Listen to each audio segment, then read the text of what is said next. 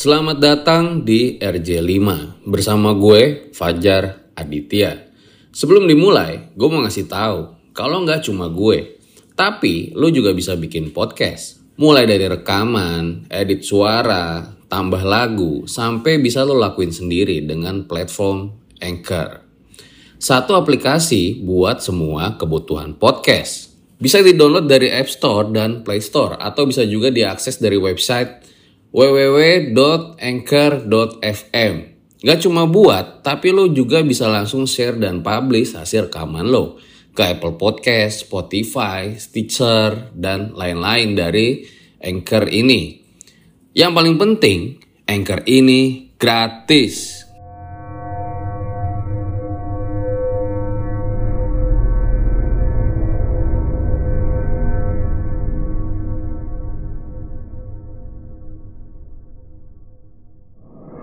Gue coba lihat Fangi yang ada di depan gue dari kepala sampai kakinya. Sekarang dia udah bener-bener beda banget. Udah nggak ngeberontak-ngeberontak lagi, udah nggak melotot-melotot lagi. Jadi gimana bang? Nggak tahu Im, mungkin abis ini lo yang kena kali. Siap-siap aja, banyak berdoa, sekalian jadiin pelajaran. Lain kali jangan sembarangan, mau sebagus apa pun yang lo lihat.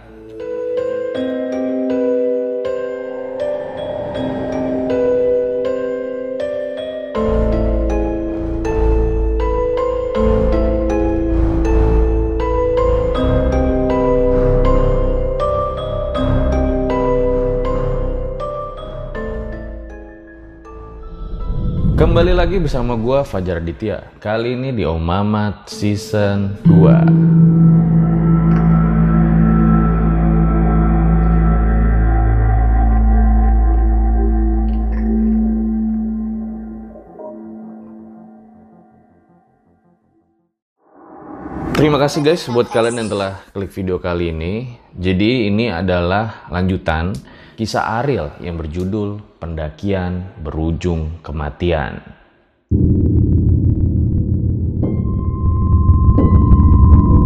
Buat kalian yang belum tonton part-part sebelumnya, tonton dulu agar dapat mengerti jalan ceritanya.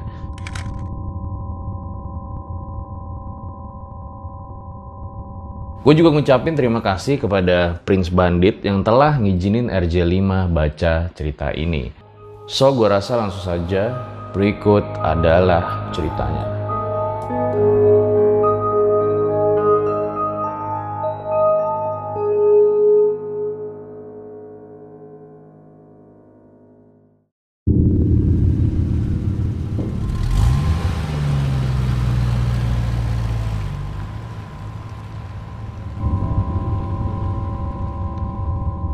Tiba-tiba saat itu gue dapet ide bagus nih buat si Fangi. Wah, tokcer juga nih otak gue. Gue punya ide gimana kalau gue ikut Fangi aja pas dia lagi ngamuk berontak-berontak. Karena emang Fangi yang ada di dalam goa bisa ngeliat Fangi satu lagi yang berusaha narik dia saat lagi ngamuk-ngamuk. Oke, mudah-mudahan berhasil, pikir gue saat itu. Jadi langsung aja tuh ketika Fangi mulai ngamuk, gue pegang erat tangannya dan di situ gue pejamin mata sambil berdoa, Ya Allah, semoga kau izinkan aku supaya bisa ngomong sama Fangi yang di sana.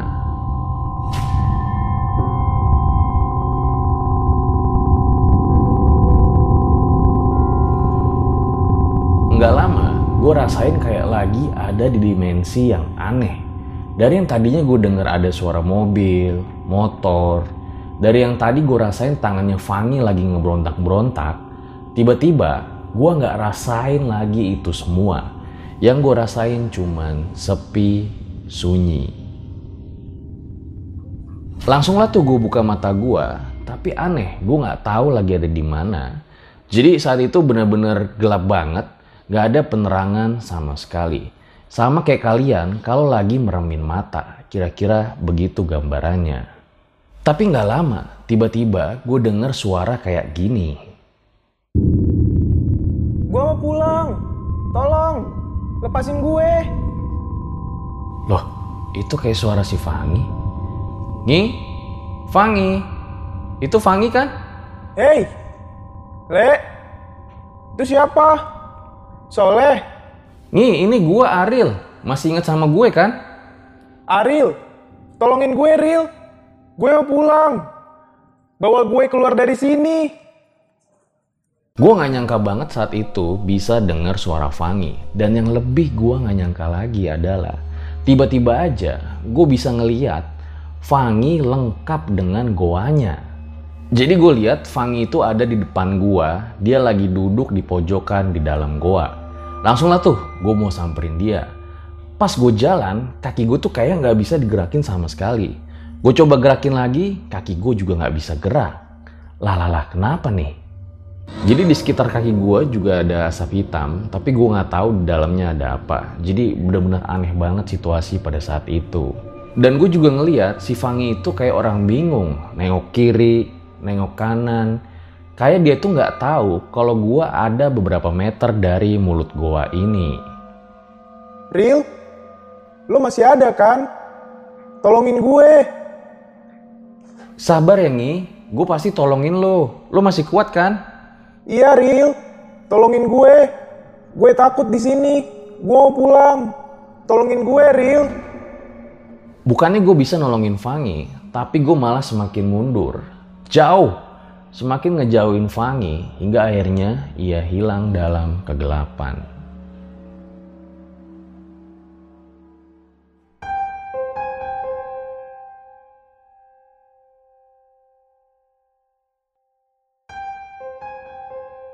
Buat kalian yang punya pengalaman horor nyata, bisa kirim cerita kalian ke email rj5 atau DM Instagram rj5.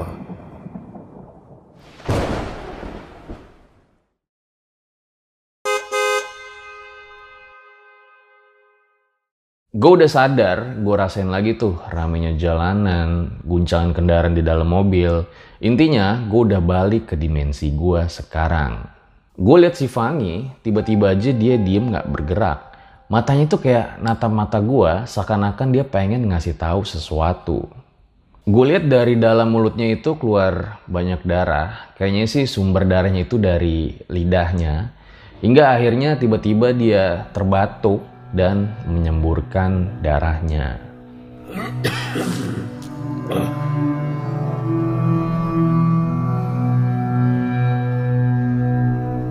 Darah itu cukup banyak hingga membuat basah muka sama baju gua. Yaudah akhirnya coba tuh golap darah yang ada di muka si Fangi. Tapi di situ dia masih terus natap muka gua. Feeling gue saat itu kayaknya dia pengen nyampein sesuatu. Jadi langsung aja gue tanya sama dia. Fangi, lo kenal sama gue kan? Dan ternyata hal yang gak pernah gue duga terjadi. Si Fangi nganggukin kepalanya dan pengen ngeluarin suara tapi gak jelas. Tiba-tiba dia batuk lagi mengeluarkan darah. Si Fangi sadar setelah sekian lama gak bisa diajak ngomong, baru kali ini dia bisa. Saat itu juga suasana benar-benar haru banget. Gue sedih ngeliat si Fangi dalam keadaan kayak gini. Gue gak tahu dia salah apa sampai harus ngalamin hal kayak gini. Yang kuat Yangi, sabar. Gue ajak ngomong dia lagi, tapi kali ini gak ada respon. Saat itu yang gue pikir dan takutin adalah kalau si Fangi ini udah gak sabar, udah lelah, udah gak punya semangat lagi buat hidup. Jadi dia lebih milih buat mati aja dibanding harus tersiksa kayak gini. Mungkin gue egois juga kali ya kalau minta dia bertahan, tapi sebetulnya gue nggak tahu apa yang dirasain sama si Fangi. Lo udah capek ya Bray? Dan lagi-lagi, hal tidak terduga terjadi di mobil ini. Dia emang gak jawab apa-apa, tapi Fangi tersenyum sambil meneteskan air mata. Ini juga mungkin beberapa menit yang paling gue gak bisa lupain dalam hidup gue. Lo bisa bayangin gak sih semua? Bisa ngelihat Fangi yang tersenyum sambil ngeluarin air mata. Beberapa menit yang paling gue gak bisa lupain juga karena memang setelah ini Fangi kembali gak sadarkan diri, kembali berontak-berontak, kembali nunjuk-nunjuk ke atas, dan kembali berusaha mencoba gigit lidah dan tangannya.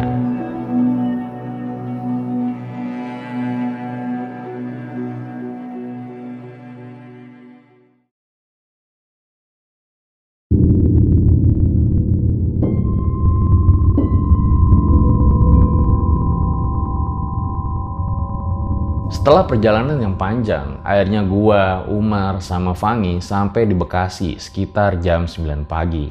Langsung tuh kita parkir mobil dan bawa Fangi masuk ke dalam rumah. Ada beberapa tetangga yang ngintip dari pintu rumahnya, kayaknya sih penasaran juga sama kondisi Fangi saat itu.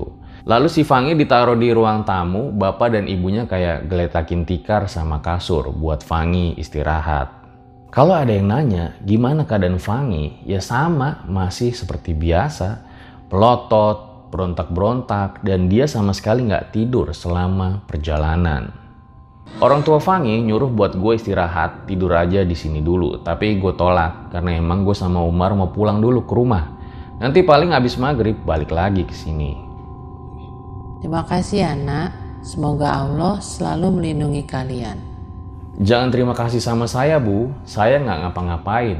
Saya sebagai temen cuma bisa berusaha. Akhirnya kita pulang dan di perjalanan si Umar tuh nanya kira-kira langkah apa lagi yang bakal gue lakuin. Dan akhirnya gue pun menjawab.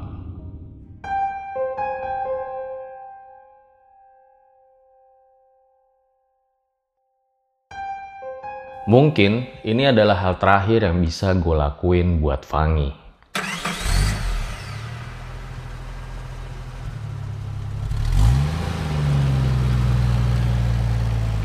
Terus itu mau gimana lagi bang?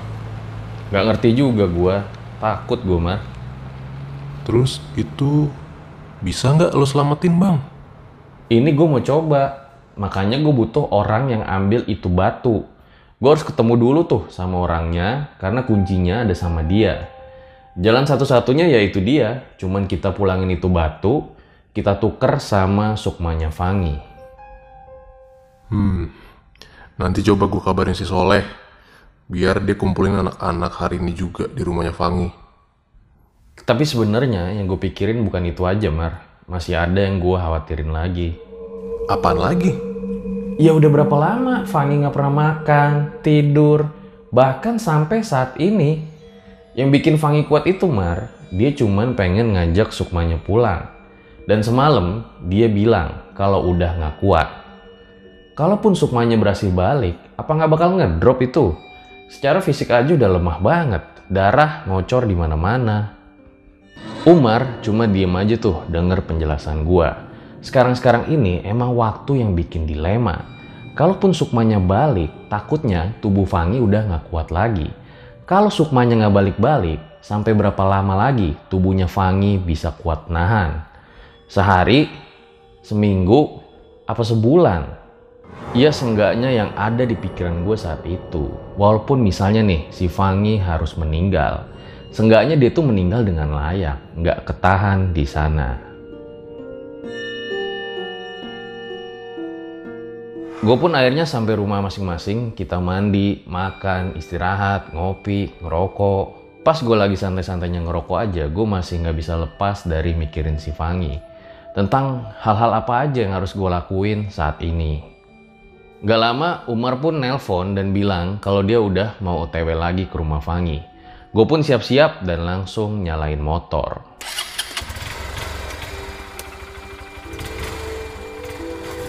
Gue sampai di halaman rumah Fangi dan di situ gue lihat udah banyak motor yang parkir di halaman rumahnya. Udah ada banyak orang di sana lagi ngobrol-ngobrol, termasuk si Umar. Assalamualaikum. Gue pun akhirnya masuk, di dalam kelihatan lagi pada ngobrol.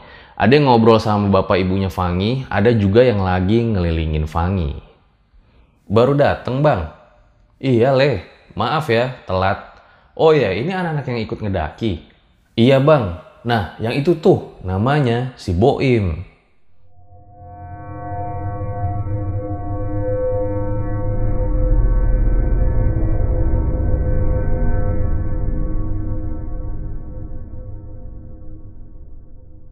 Hai, sebelum kita lanjut, kenalan dulu yuk sama partner misteri gua.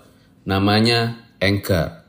Anchor ini adalah all-in-one podcast editing platform yang membuat gue lebih mudah untuk rekaman, edit suara, tambah lagu, dan segala hal dalam pembuatan podcast yang sedang kamu dengerin kali ini. Anchor bisa membantu kamu bikin podcast kamu sendiri. Caranya tinggal download dari App Store dan Play Store atau bisa juga diakses di www.anchor.fm. Jadi buruan download Anchor sekarang.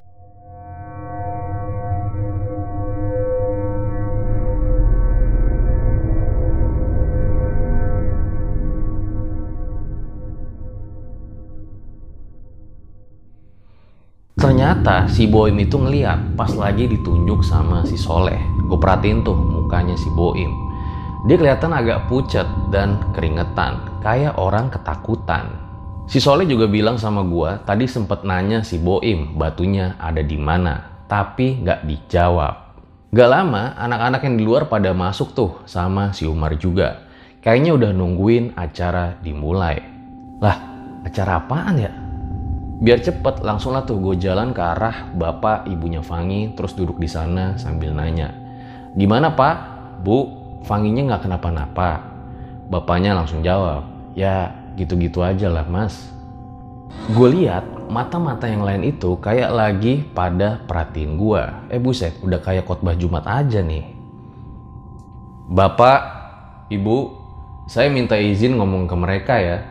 Semoga aja dapat solusi dari penyakitnya Fangi.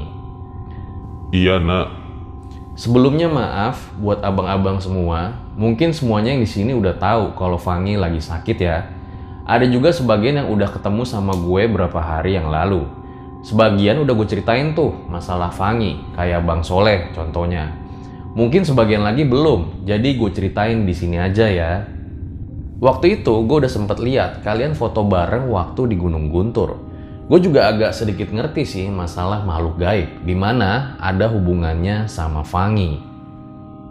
Dari foto itu gue bisa lihat tuh, ada salah satu dari kalian yang ngambil batu waktu mandi di curug. Nah berhubung kalian lagi ada di sini, kira-kira bener nggak omongan gue? Siapa yang ngambil batu waktu pada mandi? Saat ngomong itu, pandangan gue sengaja tuh ke arah si Boim, karena gue pengen tahu dia ngomong apa. Gue juga sempet perhatiin yang lain, kayaknya pada kebingungan. Saya bang, saya yang ngambil batu itu. Semua langsung nengok ke arah si Boim. Beberapa juga ada yang langsung maki-maki. Ada yang ngatain bego lah. Ada yang ngatain harusnya si Boim aja yang kena kayak gini lah. Sampai ada yang cukup parah.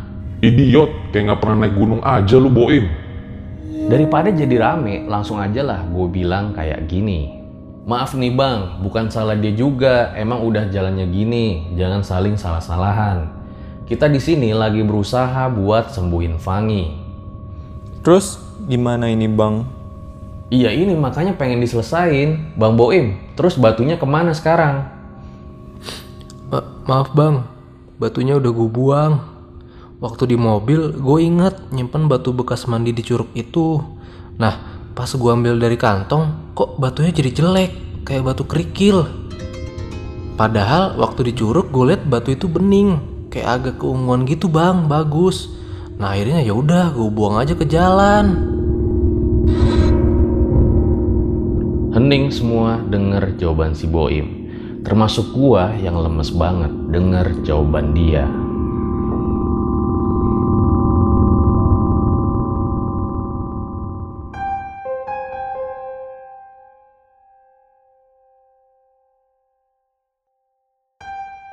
Harapan gue satu-satunya saat itu udah hilang. Ternyata batunya udah dibuang sama si Boim. Di situ bapak, ibunya Fangi, sama yang lain itu lihat ke arah gua. Seakan-akan mereka tuh pengen bilang kalau gua masih bisa ngelakuin sesuatu. Padahal gue udah nggak ngerti lagi harus ngapain. Di saat kita semua lagi bingung nyari solusinya gimana, ini aneh banget sih kalau menurut gua. Tiba-tiba aja datang seseorang di depan pintu rumah Fangi. Kata si Soleh, itu ada orang pinter mau nolongin Fangi. Katanya sih masih tetangga. Lah tetangga, dari kemarin ke mana aja lu? Nggak lama orang itu duduk di dekat Fangi ya dan gue lihat dengan mata kepala gue agak jengkel juga sebenarnya. Tapi gue nggak bisa ngusir dia atau berbuat apa-apa karena memang toh niat dia baik buat nolongin Fangi. Dia bilang kalau dia itu aliran dan dia bilang juga kalau Fangi itu lagi dirasukin sama empat siluman. Makanya dia mau negosiasi sama siluman tersebut. Setelah selesai nego sama siluman itu, orang itu bilang minta dicariin sebuah kelapa hijau lalu diminumin ke Fangi. Dan setelah udah diminumin, maka siluman itu bakal pulang, nggak balik lagi. Akhirnya karena gue udah saking gregetannya, gue pun bilang sama orang itu. Percuma pak, itu bukan siluman. Bapak dibohongin tuh sama makhluk gaib yang bisikin bapak. Kamu siapa? Jangan ikut campur kalau nggak ngerti. Karena gue nggak mau ribut sama orang nggak jelas, malu juga lah karena kan ada keluarganya Fangi. Langsung aja gue keluar buat ngerokok sambil mikirin langkah apa selanjutnya. Si Umar sama Soleh juga ikut keluar. Gak lama kita ngobrol-ngobrol, kelapanya itu dateng. Dikupas lah tuh dikit lalu diminumin ke Fangi. Mereka semua penasaran. Gue juga penasaran sih siapa sih MG yang minta syarat kayak gitu. Semua ngelihat Fangi dengan rasa cemas dan penuh harap tentunya. Gak lama, Fangi sempet diem tuh abis minum air kelapa. Orang pintar itu sempet natap gua, seakan-akan dia tuh pengen bilang, lihat loh, ini gua berhasil. Dan tahu nggak kalian, gak lama Fangi kembali kumat lagi. Dan yang lebih lucunya, orang pintar itu bilang, kalau sebenarnya silumannya ini udah berganti. Sekarang jadi siluman yang bandel. Fangi Mungkin ini hal terakhir yang bisa gue lakuin ke lu. Gak lama si Boim keluar tuh, mukanya kelihatan kayak orang frustasi. Mungkin dia kepikiran, takut kalau ngalamin apa yang dialamin sama Fangi. Bang, boleh ngomong sebentar nggak? Kenapa lu? Muka lu kok begitu? Gue takut bang. Takut? Takut apaan? Allah yang maha mengetahui. Dari obrolan singkat gue sama si Boim, tiba-tiba aja gue kepikiran suatu hal yang menurut gue gila. Bisa gak sih makhluk gaib kita tipu? Jadi gue mau bikin seolah-olah batu yang pengen diambil sama makhluk gaib itu udah ada di tangan gue. Jadi ketika nanti terjadi pertukaran, syaratnya adalah kasih dulu Fangi, baru gue kasih batunya. Eh Boim, coba lihat tangan lu. Hah? Kenapa emang bang? Udah jangan banyak tanya, mana tangan lo? Si Boim kayaknya pasrah aja tuh tangannya gue pegang. Lalu gak lama gue coba tuh rasain bekas-bekas energi batu yang pernah si Boim pegang. Sampai tangannya Boim itu mulai ngeluarin getaran-getaran kecil. Gue coba tuh fokusin lagi, mulai dari beratnya, bentuknya, rasanya, hawanya, ya intinya gue pengen rasain semua yang ada di tangan si Boim. Ketika semua rasa udah gue dapet, lalu gue ambil tuh batu kerikil yang ada di dekat kaki gue.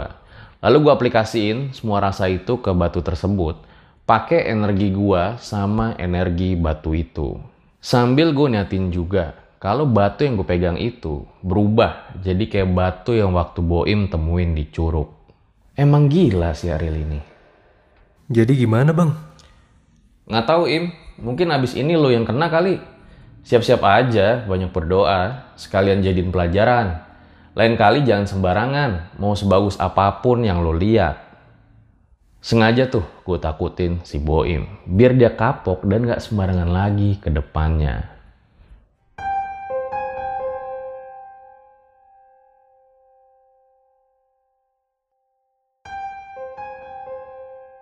Fangi mungkin ini hal terakhir yang bisa gue lakuin ke lu.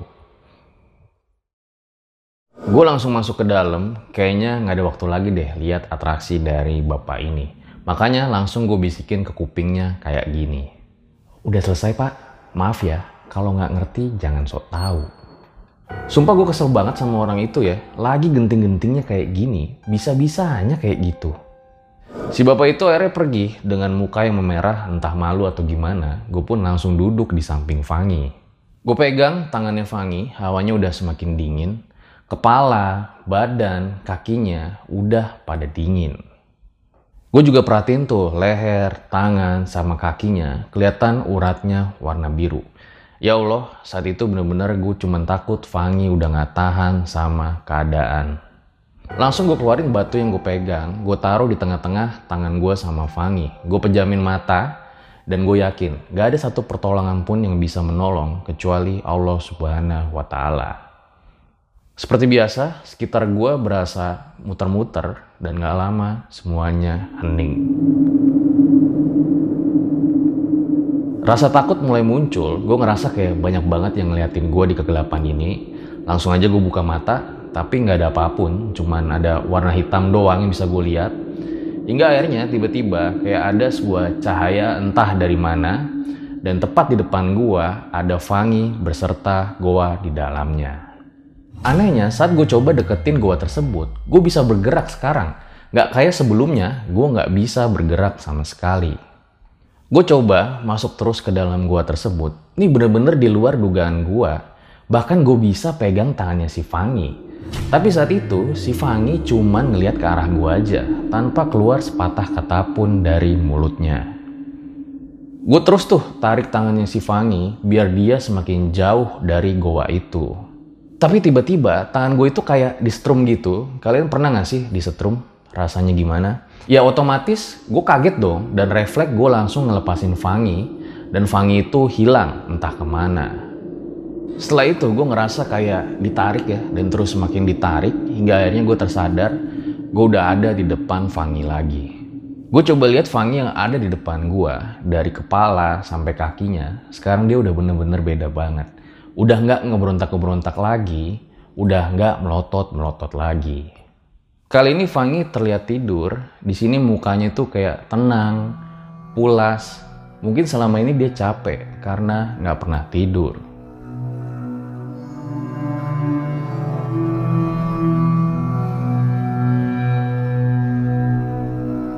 Sekarang Fangi udah tidur.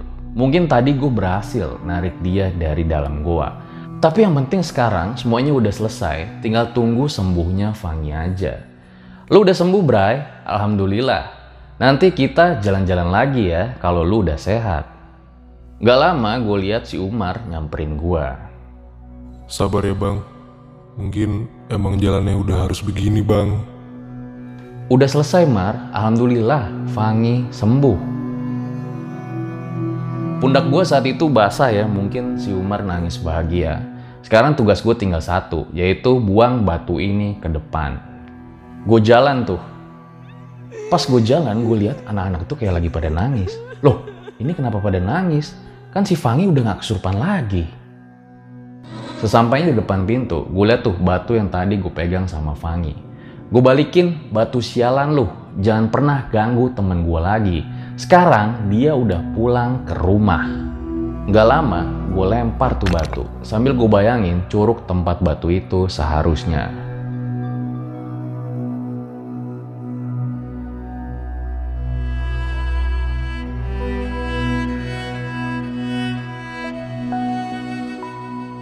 Sekarang udah jam setengah dua dini hari.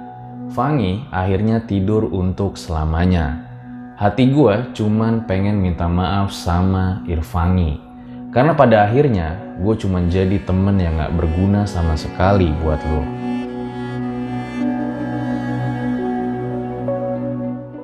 Tadi malam gue mimpi si Fangi lagi berdiri di depan rumah gue. Ya dengan wujud yang gue kenal selama ini. Ramenya dia, lucunya dia, di situ dia teriak-teriak, panggil nama gue sambil bilang kayak gini. Makasih ya Ril, lu temen gue yang paling baik. Gue pulang duluan.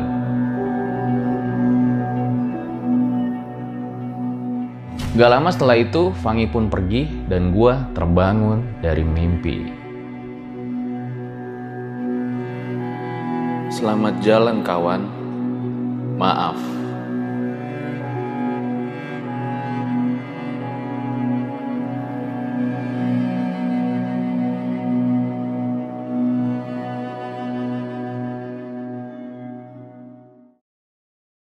Itu dia guys, sebuah kisah yang luar biasa banget yang ditulis oleh Prince Bandit ya di Kaskus. Di mana akhirnya Fangi pun harus meninggal. Sebuah pembelajaran untuk kita di mana jangan pernah deh ngambil apa pun yang emang bukan punya kita. Gue dan segenap kru RJ5 berdoa semoga Fangi dapat diterima di sisinya. Terima kasih sekali lagi buat Prince Bandit yang telah mengizinkan RJ5 membacakan kisah ini. Gue rasa cukup demikian episode pada kali ini. Ambil baiknya, buang buruknya. Dengan adanya cerita-cerita seperti ini, jangan malah menjadikan kalian takut. Akan tetapi kalian harus semakin yakin dan percaya dengan kebesarannya. Gue Fajar Aditya, RJ5 undur diri. Ciao.